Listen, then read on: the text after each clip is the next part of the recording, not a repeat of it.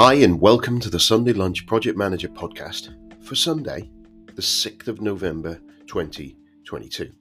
This is your host, Nigel Creaser, and this week we have the second part of my interview with Andrew Bull, the monstrous team guy. Enjoy. Tell us a bit. Let's let's start talking about well, that. Look, here, here's yeah. one of the, the, the, so this is a, a, monster I'm showing up. If you're watching on YouTube right now, you'll be able to see the monster on your screen, which is called the Hangry Snargler, which has uh, that's a monster which encourages a ferocious appetite for work and people taking on too much. Yeah. Now the problem with that is, as you've said, Nigel, is that often that means critical processes in the hands of just a few people. Oh, God, yeah. And ultimately, that means the business isn't really secure long term because if you take away that person, yeah, which could, which could happen because what you know, if nothing else, we've learned from the last couple of years is how volatile everything is and how things can just change quickly. I had a podcast uh, interview scheduled two days ago I was just about to start it, and I had to go to the hospital with my child, and I'm, I'm my child is fine, yeah. but you, you, just never know when things are going to happen. So if you're not planning for these kind of uh, random events in your business and for people to cover for other people, your business isn't as secure, yeah. and it's also not as scalable because. Oh, yeah. Everything's bottlenecking the whole time. It's always got to go through those one or two people. I always talk about the random bus scenario. If I'm if I'm talking to a client or, or, or one of the management team or one of the team and go, right, right, we've agreed it, brilliant, we're happy. Um, I'll ping you an email just so we all clear on it, just in case we get the random bus. If I get hit by a bus and then you've got an agreement with me and then everyone can, so I, I just use the random bus scenario is my is my scenario. Um, it, it's and that was before uh, the last few years. Um, which were um, you've even got those which are kind of even more doomsayer, aren't they? Really, they can be. Um, but you, you're right, you don't know, and those bottlenecks are awful because people and and the thing is, those people tend to do it. I don't know if this is, where you get from. Is get the same sort of view. Is they do it out of a quite a lot of people sit there think, well, those are the people. The knowledge is key. Knowledge is power. And I don't think most people, there, there will get a small number of people who think, well, I'm going to keep this to myself. I'm not going to show anyone else because that means I'm secure in my job and I'm okay. People don't think like that, not the majority. The majority of people are going, it just needs to be done. We've got to get it done. This is important. And I'll do it, sort it. I'm a, and, and they're not trying to be a hero. They're just being a servant to the business a lot of the time. And they're taking on it and they're doing it. And they, they are that critical linchpin and I'm too busy to give someone else coaching to do it because I need to make sure it's right. And and it's out of out of a positive intent, but it's such a negative, um, uh, wider position, isn't it? Yes, because also what's happening then is we're taking opportunities away from other people. Yeah. yeah. For example, let's say you run a meeting and a new project, maybe an interesting project has come in, and the the leader goes, "Who wants to be involved or run this?" And then just the same people stick up their hands quickly and grab hold of it. Well, it's you know the same projects are always going to the same people. They're always having the same learning experiences, yeah. and the other people aren't having those. And yeah. also something else you might then be building into your business if this keeps happening happening is a loss of diversity and a loss of uh, you know a broader yeah. um, depth of ideas to come because sometimes the quieter people are also have valuable ideas to share but they're just a bit more hesitant or slow about sharing them yeah i think it's it, it, when i've been running workshops i'm trying to do solutioning things like that i'm uh, or I've been involved in stuff, I know I'm gobby. Yeah, i will I'll, I'll, um, I've got a podcast so I can talk. Um, do you know what I mean? It's kind of like I like to hear my own voice, I, um, and I do have a lot of stupid ideas, and I'll throw them out there, and I don't mind them being stupid ideas because it's that whole thing of hundred stupid ideas, one great one. I'm looking for my great one, I'll find it eventually. Um, but I think it's it, and someone of my own can be a little outspoken and can others may, as you say, not want to chip in. And I, I, I, it's hard, but I sometimes consciously think, actually, I know the answer to this. I need to keep my gob shut, or I've got an idea on this. I need to keep my gob shut because someone else might have a better idea, um, and let let the room breathe, sort of thing, rather than jump in and with that. And then if nothing is forthcoming, then I can kind of well, I got this idea. But it's sometimes it is that uh, that eagerness to, yeah, I've got a great idea, and that that character trait of of being and and and and it, it is that I, I'm a big and I don't know if you're aware of it. there's a model called the DISC model, um, which is a the four quadrant model, and I'm a big fan of that because I love the simplicity of it. And simple's great for me. Um, and that that whole thing of those high I's and high D's, and it's the high I's going potentially being quite persuasive with an idea, and people go, "Well, yeah, that sounds all right," even if it's not particularly good. And the D is such so um, directive, and we've got to do it this way again, they're convincing, and the, the others will listen. There. And you've got the other the other guys, the high Cs, who are super analytical, who actually probably know the answer better than either of those two. They have a much better grasp of what's really happening in the actual, if it's a transactional type thing. And then you've got the those um, high S's who, if it's about people, they will absolutely know better than those others around what those what people's really feeling in, in an organization. So it, you lose those those super analytical and that super in touch with the organizational's sort of um, motivations and things like that just because these two allowed it which of... is interesting because this this like segues into an idea around communication and about yeah. soft skills within a business. So people are trained in things like technology or maybe project management tools or other more you know traditional yes. qualifications. But not a lot of people are trained in things like communication or shut, shutting up for five minutes so someone else can get a word in or listening or being able to actually really listen to someone these so-called soft skills are are massively important and i might even argue they're just as important as the the professional they're, qualifications they're because more, they're more important they're much yeah. more important because it's about human interaction and everything is about human interaction. The fact that we're talking here, the fact that we're doing stuff here, we're, we're using it. Your, your, your camera is working brilliantly. It's lovely. You've got great lighting on there. Your skills in, in the video industry, better than mine, as we proved earlier when I couldn't get my green screen to work properly. Um, which sounds silly, but yeah, I, I understand what I'm talking about. Um, actually, this conversation is the important part what we're communicating is the important part, not the video, the audio, tools, the techniques of doing it. It's some of our knowledge there, but it's this conversation and this human communication that is important. And those are the bits that go wrong. The, the you, you use a tool like an email, you send someone an email, they read it with an emphasis of of different like I, I, again I'm sure I've said this multiple times, but I love it, is the the um I, I never so said she stole the milk phrase. You've got a blank phrase there. And if you say, I never said she stole the milk, you're inferring someone else is. I never said she stole the milk, you're inferring you didn't say she did, it, someone else. And you've got all, and on an email, you don't know where the emphasis is. And you add that emphasis, and then that communication breaks down because you're going, oh, they're being arsy. Um, or on, that's when I gave my daughter, when she first started using WhatsApp and text messages, I said, don't, rem- and that exact conversation went through that with her of going each of those emphasis and go remember every time you read that you're doing that. You can't stop yourself doing it.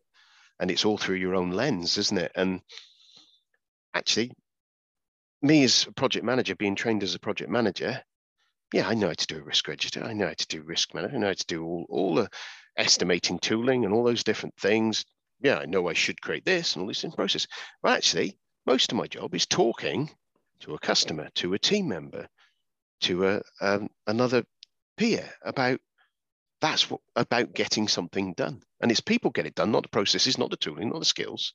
And, and maybe that's my role's a bit different, but I get again, if you're completely autonomous and doing your own bit of work, you, creating something's pointless if you're not creating the right thing for someone else. And then those soft skills is where you work out whether it's the right thing. And yeah, the soft skills are so important. Mm. The way I like to think about it is this is imagine your business is a spaceship right and yeah. you're going through space and you're heading towards your goals but what you don't realize is that there are all these monsters on board your spaceship stalking your team members and dragging down their skills at things like communication or being able to regulate their emotions or having good habits. And these might seem like small things, but when you add them up, they can make a huge impact to yeah. individual performance and then the performance of the whole team. And so we really need to open our eyes to these monsters being present. And I just want to be clear here I'm not referring to monsters as individuals in your business. They're about these bigger ideas and challenges yeah. and opportunities within a business that if you can face up to them and take them on, you can get you can achieve so much more with your business. I think think of just all the energy that's wasted because people are miscommunicating by email and you know cheesing off each other a little bit. And then that like could ripple on for a couple of weeks until eventually people warm up to each other again. And these things happen all the time. Um, so we need to face up to the, the these so-called softer skills and these performance monsters exist and they're not related to traditional skills they're in these other areas that are really important that we that we face up to and get over. And I and I, I will also tell you why people need to do it as well. Why they should start facing up to these monsters is because we live in this world of hyper change and challenge where nothing is predictable, everything changes. And so, for your business to survive and thrive in that, you can't just have an okay business. You need you need a stronger business where people are more adaptable.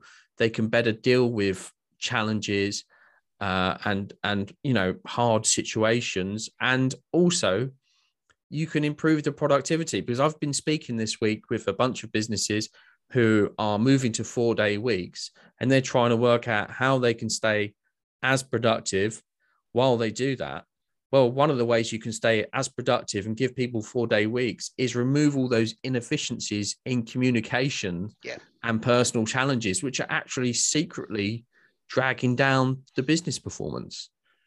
Yeah, I, I think it's um, it's the death of a thousand cuts scenario, isn't it? It's not. I had a recent conversation about productivity and about tooling and about um, how some tooling it can be perceived if you look at a piece of tooling, you've got a very small inefficiency in it and you've got to do something, copy something from here, retype it from there, whatever it is. And it costs a minute, two minutes, five minutes, 10 minutes. But then you've got a couple of minutes just to double check. There's every so often there's an error, there's a typo, it's not quite right, the numbers don't add up. And that, then that costs a problem down here. And then you start spreading that. You've got one person who's doing that, but maybe that's a tool that everyone's using. You've got 200, 300, 400 people who are using that tool who have the same sort of thing. And then you aggregate that errors that potentially come in there, those minutes that those people are using, and they drop out into that, and then your organization, and suddenly you look at it and you've got, and you start scaling up the cost of time, they scale up the cost of um, rework, and you look at it and you've got that's three people's jobs of extra time, or actually nine times out of ten, that's three people's worth of work that all of these people are doing a little bit extra somewhere later on, going home a little bit later, having a shorter lunch or whatever. And that, and you can't, it isn't visible, but it erodes and it undermines and it breaks down the organization. And that's where I think that it's, it, as, that's what I'm getting from this is that those hidden things in there, inefficiencies, whether it be personal relationship efficiency, whether it be tooling efficiencies, that that just kick the crap out of your business. And if you can get rid of all of that, and give people the time. And as you say, when you get a misunderstanding on a an email, when people have people haven't got the time necessarily pick up the phone and go, "You're right, sorry, I didn't I didn't mean that." Bang, done. Because we don't pick up the phone much now, especially now in this post-pandemic era. It's kind of with IM, occasionally Teams calls where it's groups of people, but the one-to-one phone calls we do it. I do it through a Teams chat, but it's quite often you don't. It's not as often, but I'm, I try to do more now, where it's kind of I'm getting confused here. Phone. it's gonna rather than trying to do it by by um, thing. And, and I think if you're a team in a, a co-located team, and I don't believe that co-location is the answer. I don't believe fully remote is the answer. There's there's something in between. But that co-located team, you bump into Joe Bloggs, who you've he thinks you're an idiot because of what you've written on an email by the coffee machine. Go, I'm very happy with that email.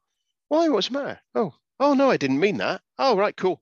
And it's finished. It's gone, and it isn't festering for two weeks because you bumped into each other at the coffee shop.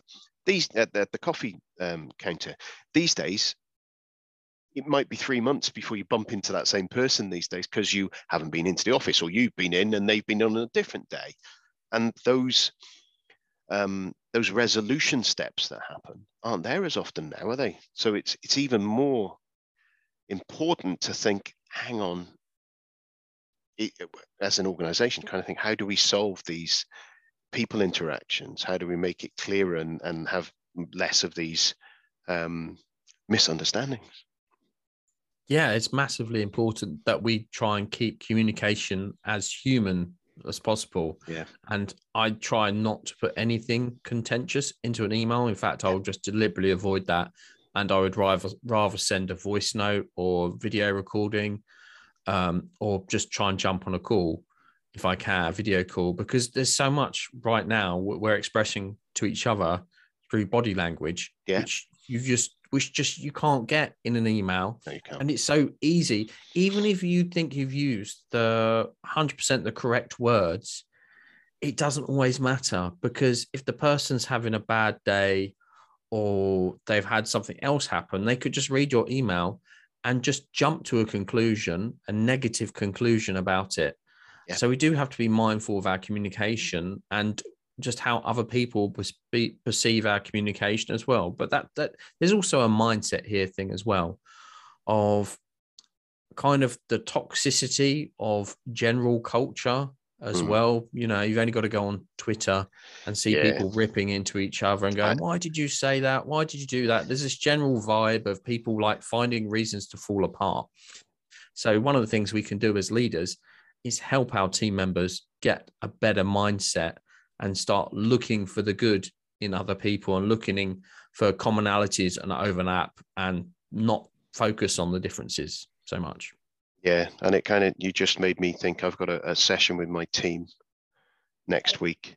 Um, we've got a workshop, and I usually like to try and do something a bit different at the beginning, icebreaker kind of scenario. But I think I might use that. I never told her, I never said she stole the milk as a, an exercise for the team to all of them write down a, a one sentence about who stole the milk. yeah, well, I think bl- blame is such a toxic culture yeah, to have yeah. in a business, and actually, it's one of the the first ones that I talk about in the business because. I, I think if you're starting off with your business not being in a in a in a strong position, then the place where you're probably going to start out with it is having some degree of blame culture within it. And there's the blame blob showing on, yeah. on the screen right now. So that's one of the the monsters in yeah. the book. And and just to be clear, in my book, I'm not just uh, introducing these monsters. I'm also giving actionable steps for how yeah. to overcome them. Um, but yeah, people point. You know, this is something that happened a lot in the film industry because there is those high stakes and high money.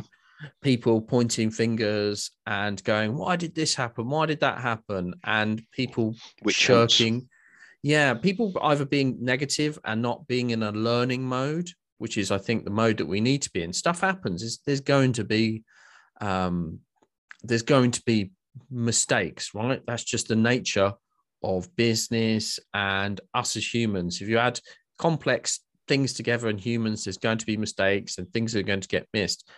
But when we jump from something bad happening into finger pointing, it's never positive. It's never helping. It's never helping us move forward. But it all, all too often, uh, unfortunately, happens in the in the wrong culture. So yeah, I think that's that's definitely a sign of a of a of a, a not very strong business and a business that starts to really need to think about how it's working together as a team and how and how the team members can just change their mindset towards each other. Yeah. But, but that doesn't, but I would say blame doesn't just come from an individual, right? It doesn't just come because, you know, I've, I've got a bad mindset and I've come into this business with a bad mindset. It can also be something that's encouraged by the business itself. Yeah. So if you have like a hyper competitive business where it's actually if in my interest to outperform you, right? Because yeah. it's going to make a big difference in the money I earn or getting a tasty promotion, then it might be in my interest to undermine you and keep pointing out to the boss what you've done wrong. Yeah.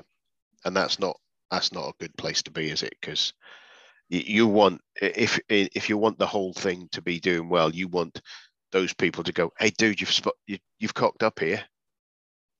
Sort it out," rather than saying, "Oh, they've cocked up. Oh, good," because it does create that where you go, "Yeah, I can help. I did this, sorted." So their their ship rises, their ship rises, and they help each other. Whereas if you blame one, it, it's again, it's it's that cycle down, isn't it? You spiral down into having to go at each other, and and um, I think sometimes some organizations, depending on what kind of organization they are, whether they be public, whether they be FTSE or NASDAQ and they have the three month windows or whatever, or what's going on in the in the political or um, their share price, whatever, can affect that amount of um, knee jerk of going, it's not my fault because people are under attack and they become defensive and either they build i say all these blame cultures or they build so much um, governance and structure and, and due diligence in that it stifles the work. Yeah that can be a problem. I mean you can have a titanic moment. Yeah. Where, which is in titanic where some people were selfish and kept other people away from the lifeboats yeah. because the ship's going down and they want to save themselves. And right now there's some companies out there who are looking to slash uh, jobs.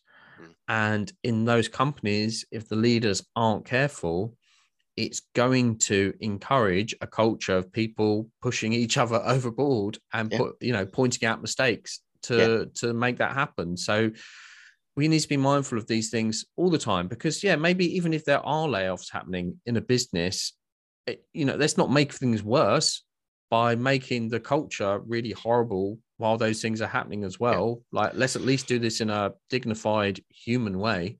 Yeah, I've been through was it three, four redundancy sort of phases, and and um, in organisations, and none of them have been.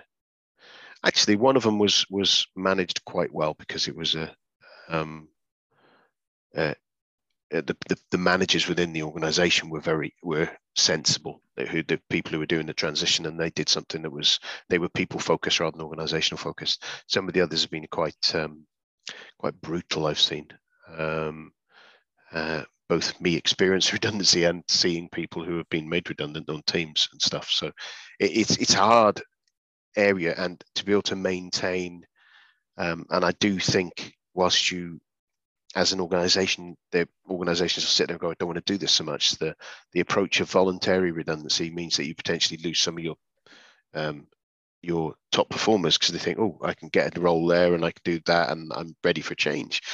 Actually, then it that what that does create is a bunch of people who have left because they wanted to, and the pe- and and the people who, who remain have stayed because they wanted to rather than feeling oh I was under threat. It was it kind of it gets a nicer balance in that. But uh, I imagine there's a whole raft of publications on the psychology of redundancy and things like that on both organization and people and, and all that sort of thing. And uh, it's funny, it, just looping around to the blame thing. I think I, I pinged you a message on it. If I remember right, there's um there's a podcast that uh, Cornelius Fichtner does called the PM podcast. And uh, for and it's a very brilliant podcast um, even even even though it's kind of uh, in the same realm, he, he, approaches things very differently. And he has uh, he had a podcast a few years ago around April the first, which was um, where you have obviously project management, you've got change management, risk management, all these different processes. He had blame management, and it was an April Fool's thing, uh, but it was a full analysis of how in an organization you put together your blame management plan. So when you've got a project and when the project doesn't go right, right, okay, you identify your potential blamees, uh, who you're going to blame, and and what they would do, and, and which bits, and kind of which bits where you'd need to. And and this, uh, I was absolutely howling with laughter listening to it in the car one day when I was listening to it, and it's just uh, it. Uh, but uh, the thing that was sad and funny at the same time is that you've seen people do some you can maybe not as conscious but subconsciously doing that hang on a minute this is going tits up.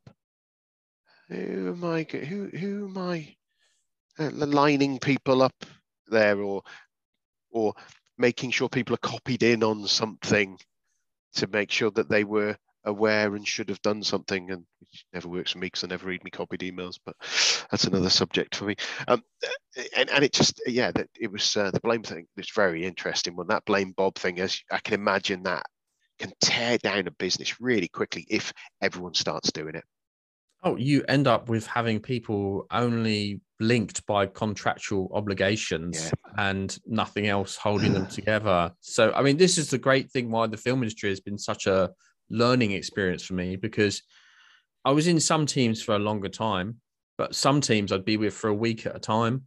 And so it's very, you go through all these phases of business growth and collapse and success and failure really quickly.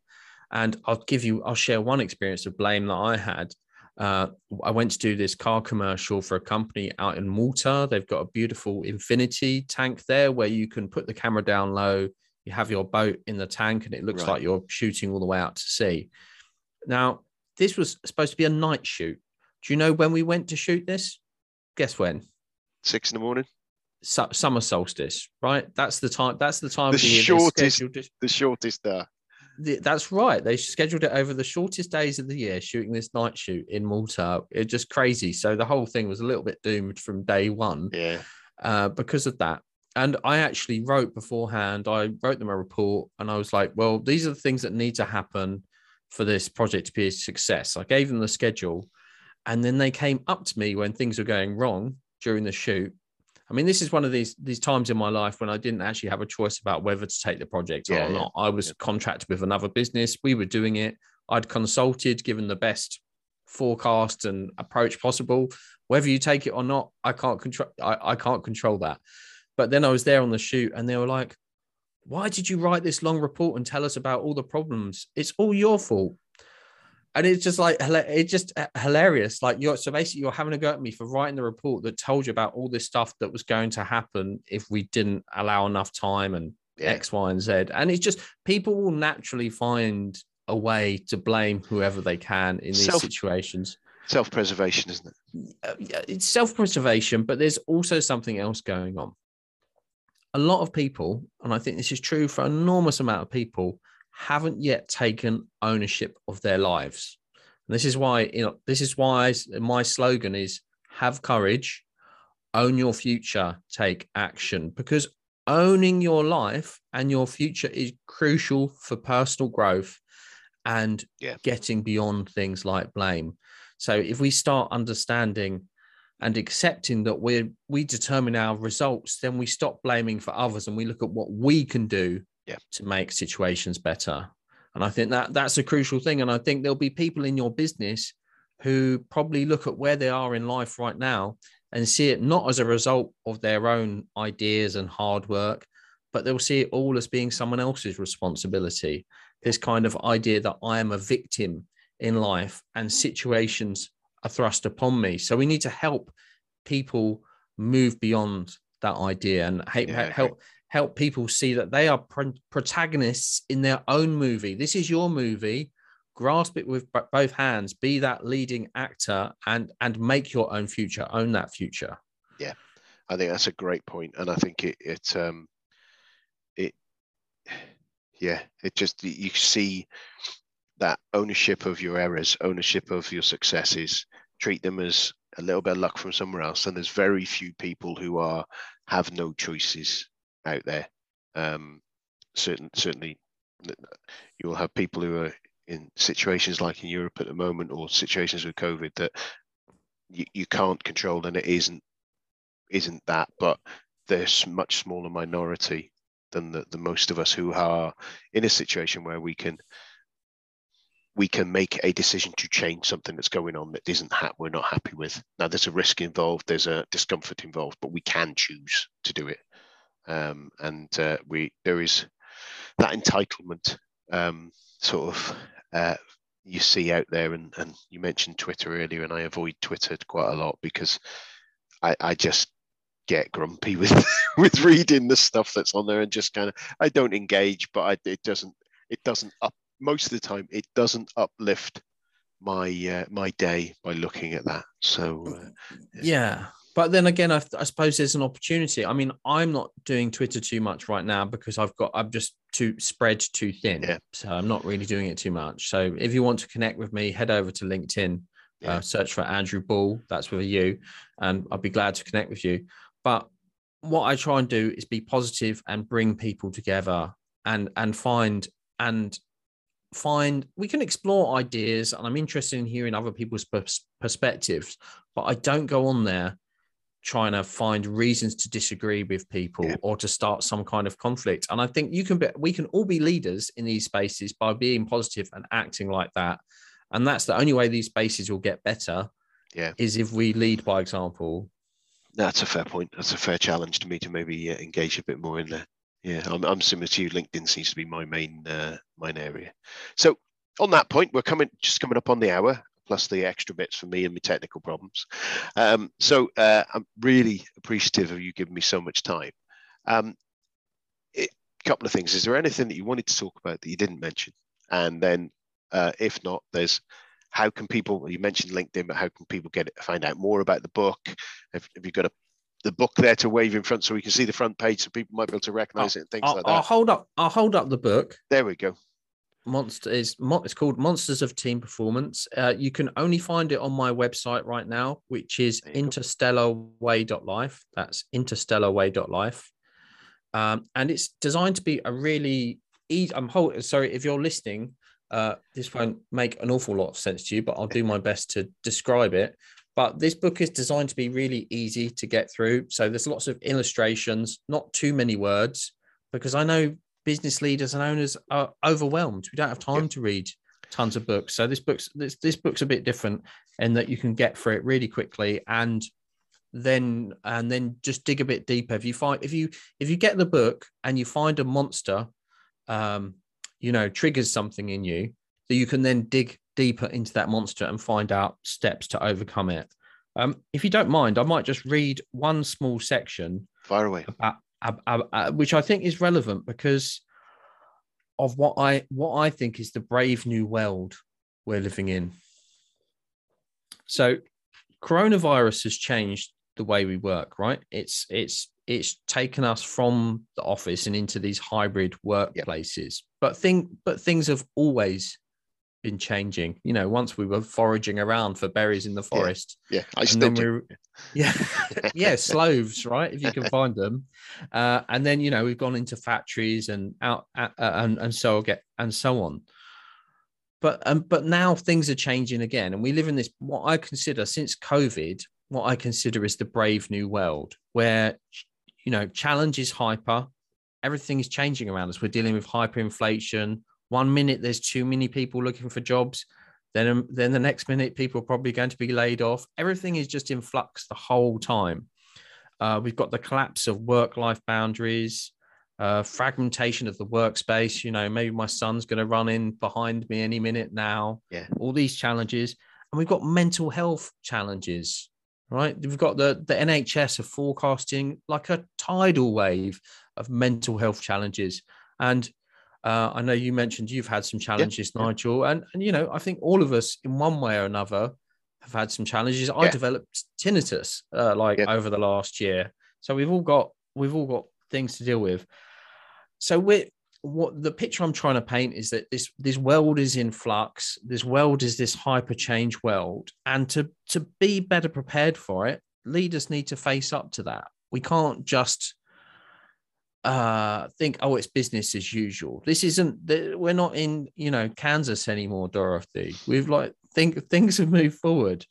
So we're in this brave new world and business leaders can either retreat and try and pretend things are different or if, if things are still the same and try and just like keep their office their team for example locked in their office don't offer them hybrid working and not you know not face up to these hyper challenges or if you're a bit smarter, you probably think, oh, actually, like everything is a bit more funky these days. We've got Yeah. to start really reevaluating how we do stuff. And the way that I think leaders need to do that is by moving to a brave new workplace, a new way of their team um, coming together. So I think you do that by accepting the the new workplace exists, and then by unlocking the potential of your team because you can't afford to create. If you want to go from a five day week to a four day week, you're not going to be able to afford to do that if you're just but if you're just producing the same amount of stuff and you're just billing the same amount, how can you do it? You've got to unlock the potential of your team. And I, I think the way you do that is by upskilling your team members, which is all one big pitch for saying how basically I can provide workshops, or maybe even not with me. But let's say if you were to come to me, I could help you upscale skill your team so you can better create this brave new workplace and face these challenges. And you can learn all about that on my website, interstellarway.life. Just shoot me a message over there and I'll be glad to talk to you about it. But if you want to do it to me with me, then find another trainer or yeah. expert to help you level up your team because it's going to make the world of difference to you, um, your team members, and and their communities around them as well. Brilliant, brilliant. Well, thank you for that, and thank you for giving me so much time today. Um, it's been a fascinating conversation, and I'm sure um, what I'll do, I'll put links into the book and the, the website and all that sort of stuff for people to grab a copy, um, and the LinkedIn uh, into the uh, show notes. So all I've got to say really is thank you, Andrew, and um, have a brilliant rest of your day. Thank you, Nigel. Really loved all of this. Cheers.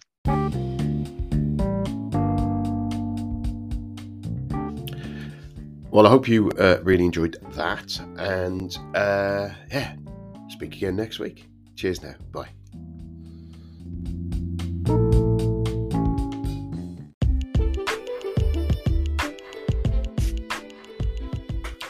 Wow, you made it this far. I'm guessing that you enjoyed the show if you have.